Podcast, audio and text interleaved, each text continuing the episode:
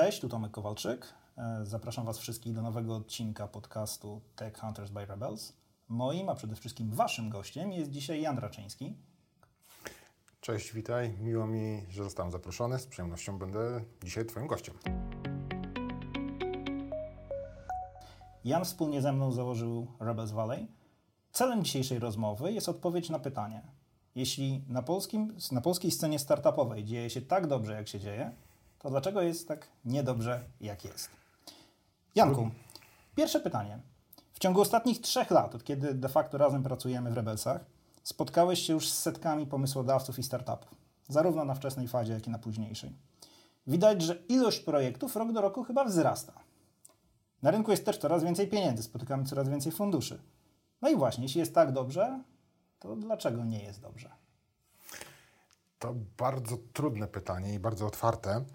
E, widzę, że chciałbyś, abym e, skupił się na tym aspekcie, który najbardziej e, mnie dotyczy i najbardziej mnie boli w kontaktach z moi, ze startupami tymi, i pomysłodawcami, tymi osobami, z którymi pracuję na co dzień. Od dawna obserwuję trend, w którym pomysłodawcy starają się przyjść z pomysłem na nową technologię, nowe rozwiązanie. Natomiast to, czego mi bardzo brakuje w ich pomysłach, w ich e, zgłoszeniach, to biznesowe podejście do proponowanego rozwiązania. Skupiamy się na produkcie, na technologii, natomiast brakuje informacji o potencjalnym kliencie, o weryfikacji rynkowej, e, o odbiorcach, którzy już są chętni do skorzystania z technologii. Tak więc e, obserwuję pewną specyfikę polskich pomysłodawców, polskich startupowców, iż skupiają się oni na, właśnie na technologii, a nie na sposobie zarabiania pieniędzy, bazującej na ich rozwiązaniu, na ich pomyśle.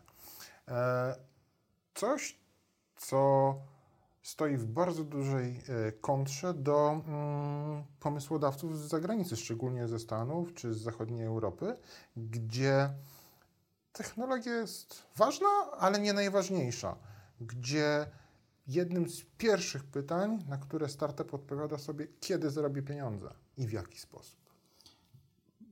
Stawiam się tu dzisiaj dość specyficznej roli, bo mm, takie codzienne doświadczenia e, Twoje są mi znane. Znam te wszystkie anegdoty, o których opowiadasz po różnych panelach i różnych spotkaniach.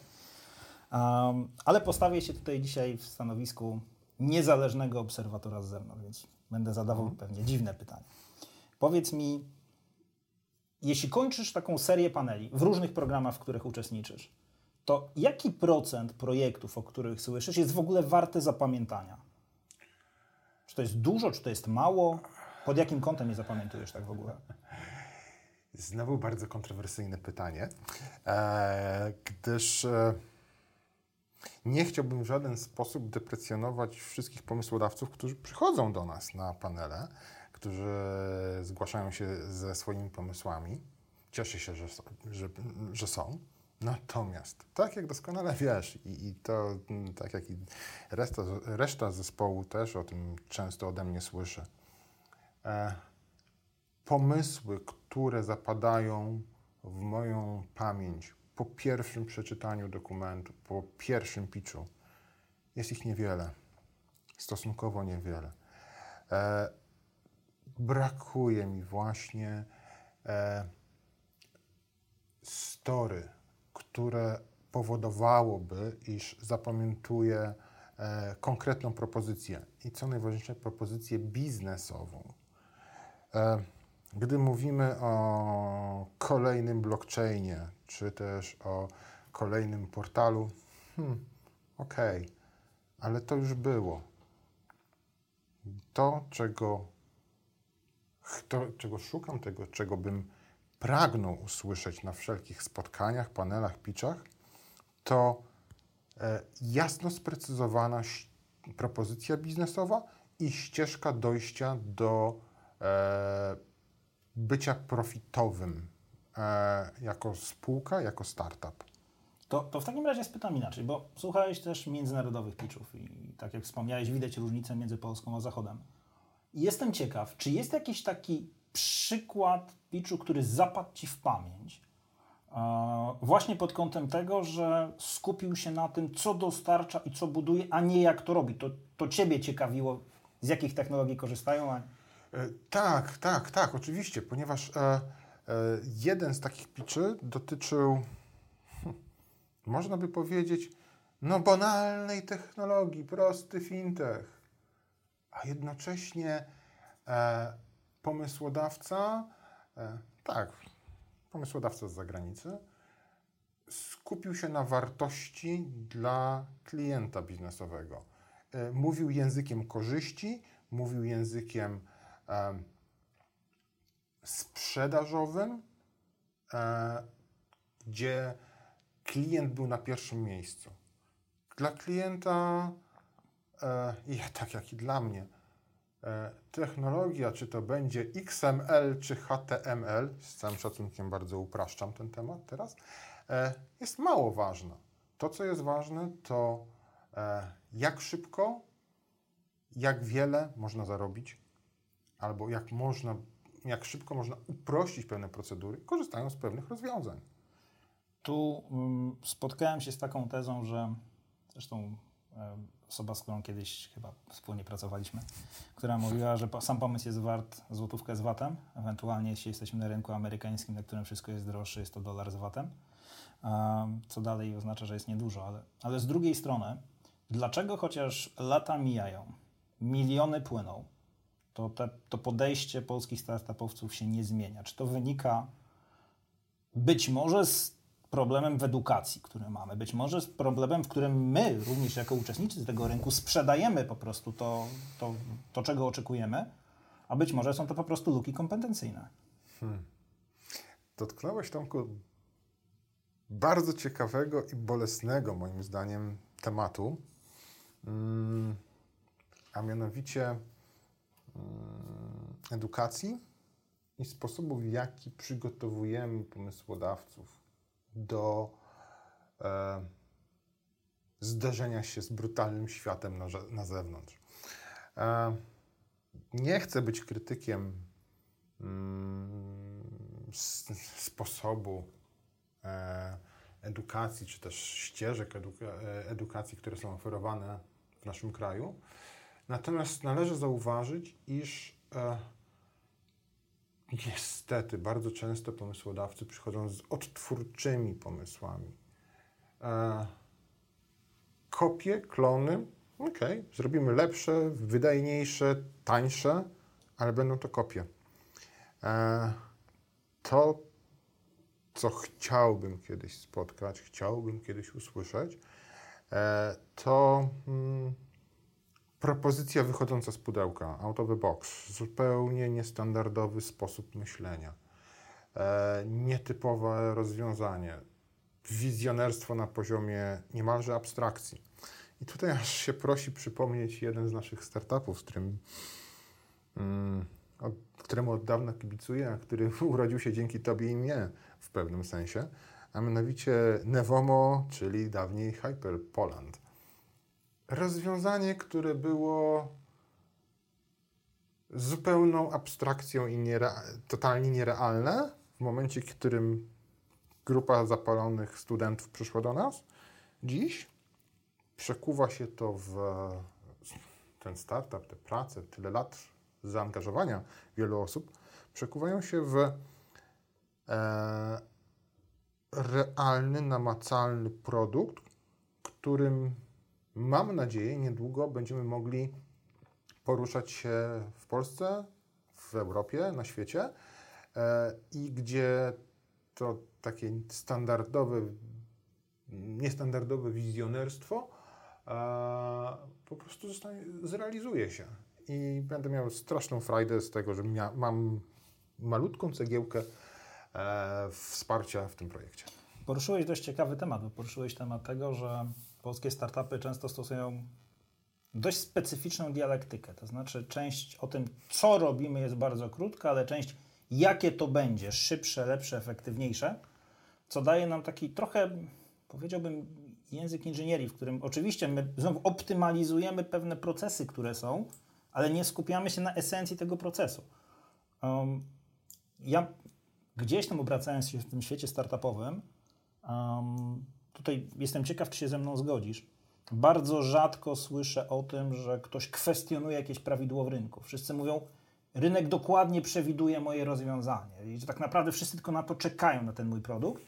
Po czym skuteczność polskich startupów jest jaka jest. I jestem ciekaw Twojego zdania. Ha, kwestionowanie prawideł, e, czy też jedynej słusznej teorii, to chyba się w Polsce nie zdarzało. W każdym razie do tej pory wśród wszystkich pomysłodawców, którzy e, pojawiają się na spotkaniach moich, aż tak nie, e, takiego mm, pomysłodawcy nie spotkałem. Osoby, która by powiedziała, burze e, zaistniały ład, albo daleko nie szukając, e, let's, break, e, let's break the wheel, a nie... Tak, ale tu, tu, tu, powiem, tu powiem, Janku, że to jest spółka w ogóle, którą przywołałeś, z którą, z którą pracowaliśmy obaj. Um, a więc ówczesny Hyper, dzisiaj Nevomo. Według mnie to był dość fajny przykład, bo to był przykład, który powiedział, on złamał jedną zasadniczą barierę, nie technologiczną. To, czy to jest technologicznie do zrobienia, czy nie, to jest jak gdyby zupełnie inna para, para kaloszy. Oni przełamali barierę, która mówiła, tego się nie da w Polsce zrobić. Bo jesteśmy takim krajem, w którym takie rzeczy się nie odpalają. Ja pamiętam, kiedy do, do naszego akceleratora przyjmowaliśmy wtedy Hypera, to tam było parę eks, egzotycznych pomysłów w tym projekcie. E, a mimo wszystko e, większość rynku podchodziła do mnie z dość specyficznym gestem zawierającym palec i czoło, zastanawiając się, po co ja to robię.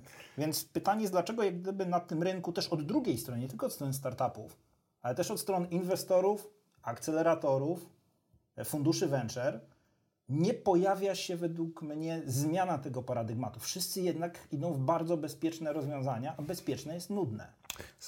Użyłeś słowa bezpieczne. Myślę, że to jest klucz. E, jeżeli. Hmm, to już zaczyna, zacznijmy bardzo taką. E, e, głęboko, odejdziemy od rozmowy o typowej, o startupach, a przejdziemy do bardziej takiej dyskusji o, o, o pewnych wizjach i, i, ideach. To bardzo dobrze, bo ja, ja, akurat do części kompetencji i wizji będę przychodził. Więc odpowiadając na Twoje pytanie, hmm, Gdybyśmy w Polsce mieli miliarderów, którym zbywa pieniądz, oni byliby, oni są chętni do zainwestowania za pomocą, nie wiem, lottery ticket. A, spróbujmy, zobaczmy. A może to, a może to nietypowe podejście, ten, to, to wyłamanie się z szeregu przyniesie nam e, miliardowe korzyści wkładane po jednym dolarze włożonym w projekt. Natomiast gdy mówimy o niestety polskiej rzeczywistości mówimy o znacznie mniej, mniejszych funduszach, często powiązanych z narzędziami, które wymagają bezpiecznych inwestycji, które wręcz mm, przeciwdziałają wspieraniu e, kompletnie szalonych wizjonerów. I to niestety odbija się to na, wtedy na również na tym, w kogo inwestujemy, kto jest promowany, kto pojawia się na rynku, ale jednocześnie, jeżeli sobie pomyślimy o hmm, szalonych wizjonerach, nie zrozum mnie e, w taki sposób, iż mówi o technologicznych szalonych wizjonerach, bo to jeszcze damy radę ogarnąć. Bardziej mówimy o wizjonerach sprzedaży, wizjonerach rynku, wizjonerach nowych segmentów, e, niezdefiniowanych wcześniej przez innych, e, przez innych e, dostawców usług. I takich wizjonerów właściwie nie ma. No właśnie teraz przechodzimy do tego, do, do czego dążę, bo tak naprawdę przeglądając ten polski rynek startupowy, oni bardzo często mówią, co chcą osiągnąć, ale to są cele oznaczone finansowo. Czasem mówią, chcemy być liderem rynku w tym i w tym obszarze. Ale mnie w tym wszystkim brakuje wizji. I wiadomo, że z jednej strony są founderzy, których tak Bogiem a prawdą patrząc na historię i dojrzałość polskiego rynku, to oni nie za bardzo mieli kiedy zdobywać doświadczenie. Ale tak naprawdę to, czego tam brakuje, to brakuje w ich otoczeniu osób, które byłyby w stanie na ich zlecenie, no przecież to nie zawsze jest tak, że w dużej organizacji przychodzi prezes i to prezes ma być wizjonerem. Prezes ma wybierać pewne wizje, które przychodzą do niego z zespołu. I pytanie jest, skąd bierze się ta luka i co można z nią zrobić? Hmm. Myślę, że to jest kilka e, wątków, które poruszyłeś. Mm, pierwszy, kto jest polskim startuperem e, i skąd biorą się startupy w Polsce? E, dwa, trzy rodzaje takich mm, typowych e, startuperów, pomysłodawców. Młode osoby z braku, którym no, braku wieku, z powodu wieku brak jest doświadczenia e, zawodowego i skupiają się na tym, na czym się znają, czyli na technologii najczęściej. E, sutek ko, e, wypasione koty, które e, od, osiągnęły sukces korporacyjny e, i teraz mają trochę czasu i chcą się pobawić w startupy. To oni mają owszem kompetencje menedżerskie, natomiast Yy, i pełno często wiedzę również technologiczną, albo potrafią znaleźć, yy, znaleźć partnerów, którzy wesprą ich od strony technologicznej. Natomiast brakuje im wtedy takiego głodu sukcesu. Ja mam po poczucie, że brakuje im zwyczaj kochones, ale to już jest inna para kaloszy, bo korporacyjny świat kochones nie uczy. A, a dobra, a ta trzecia grupa? A, trzecia grupa? Mm przykro mi mówić, ale ojej, nie mam co ze sobą zrobić, zrobię startup. E, no to wiadomo, że bycie startupowcem jest modne i to, Dokładnie. I, i to od dawna. I w tym momencie e, jest to, startup jest sposobem na życie, a nie takie na przeżycie, może inaczej, na przeżycie niż na życie. Jest e, ścieżką na i, dojście do następnej, następnego kontraktu w korpo.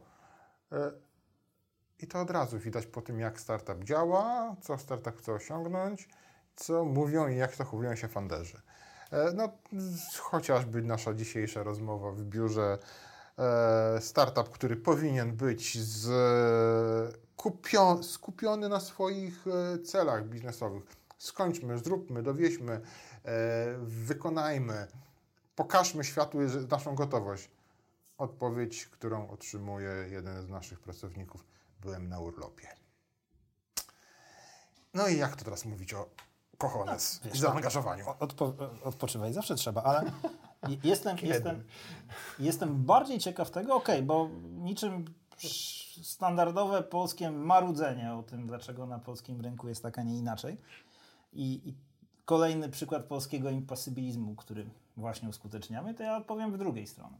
Jestem startupem, który startuje E, zakres kapitałowy mojej rodziny jest mimo wszystko ograniczony.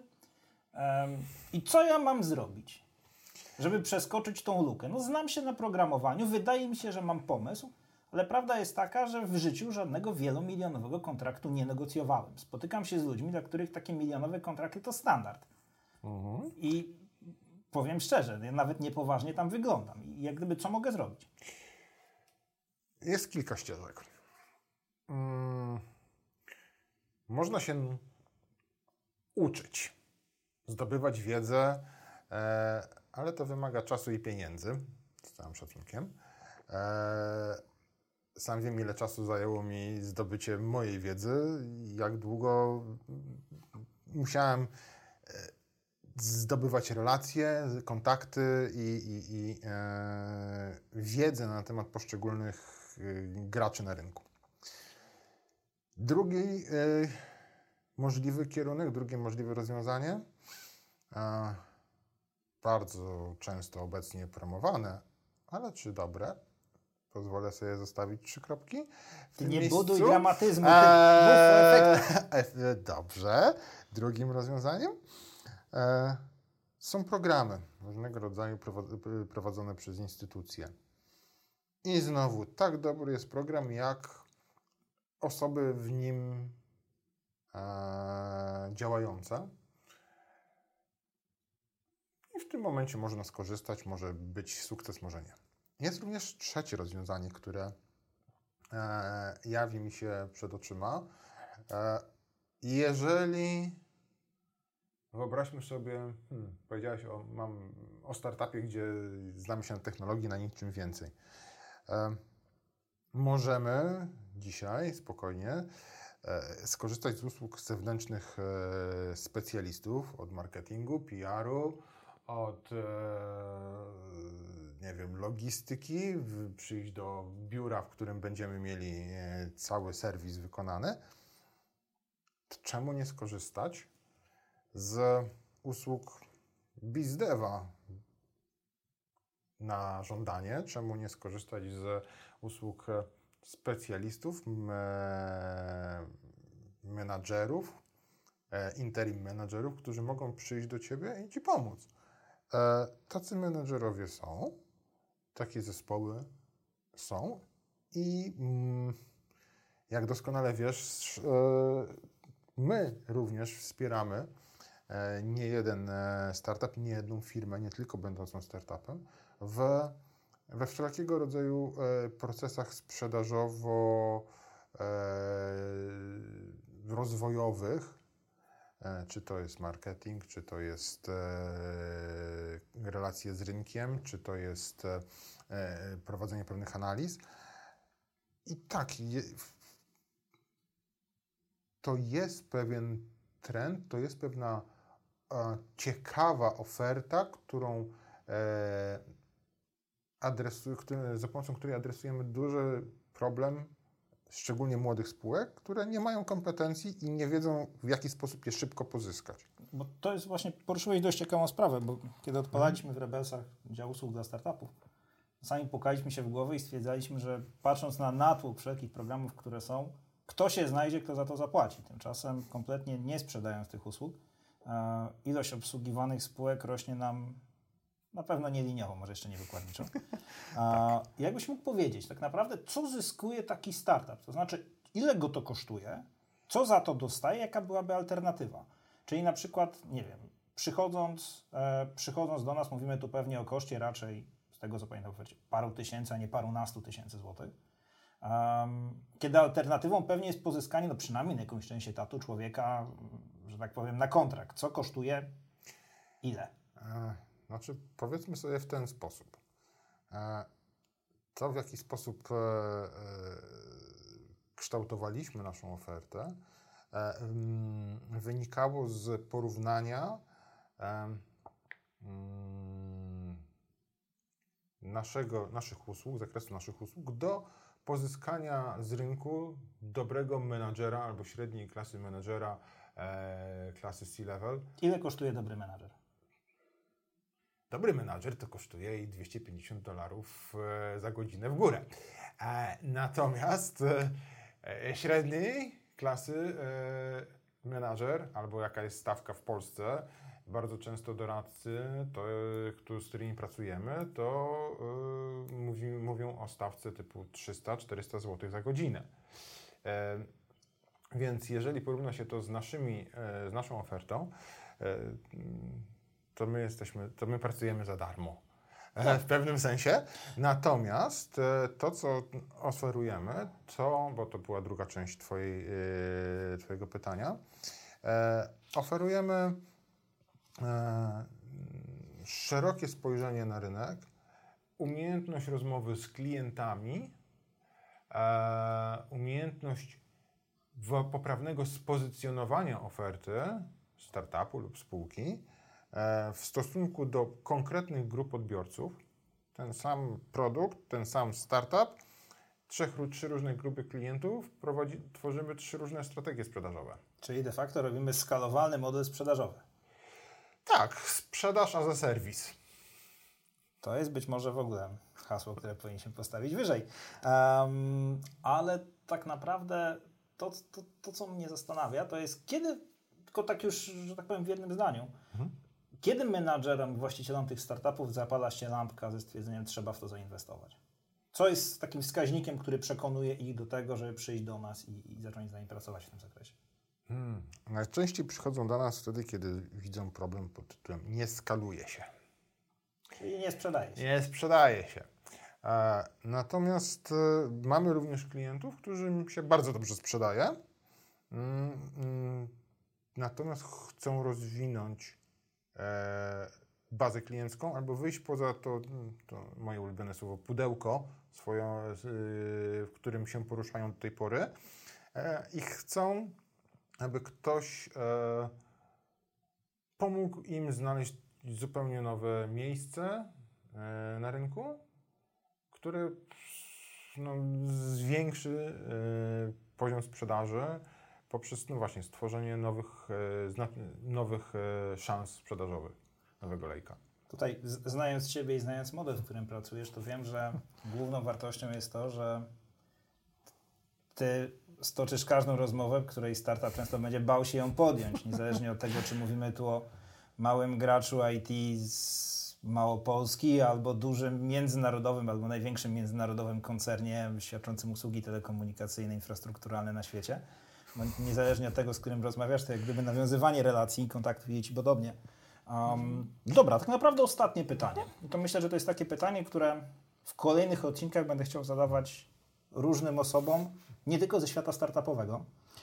To jest, kiedy w końcu w Polsce, Ciebie spytam o startup, innych będę pytał o projekty technologiczne, pojawi się kolejny startup z tej nowej fali, który nie tyle nasz świat będzie, będzie opisywał jako przykład sukcesu, bo takich startupów to już trochę jest. Jest. Ale jeśli wejdziemy na taki Main Street i zapytamy ludzi na ulicy z stwierdzeniem, czy znają jakąś technologiczną historię sukcesu startupu, to w jakim horyzoncie czasowym możemy się takiego sukcesu spodziewać?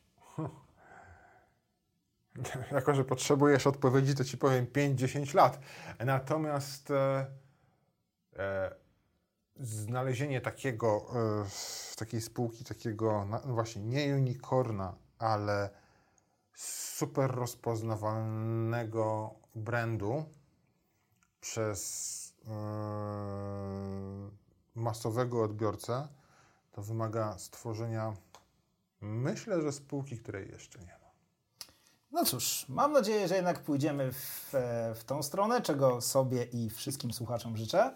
E, moim i waszym gościem był Jan Raczyński, partner zarządzający Rebels Valley. Ja nazywam się Tomasz Kowalczyk i miałem przyjemność prowadzić ten podcast. Dziękuję. Dziękujemy.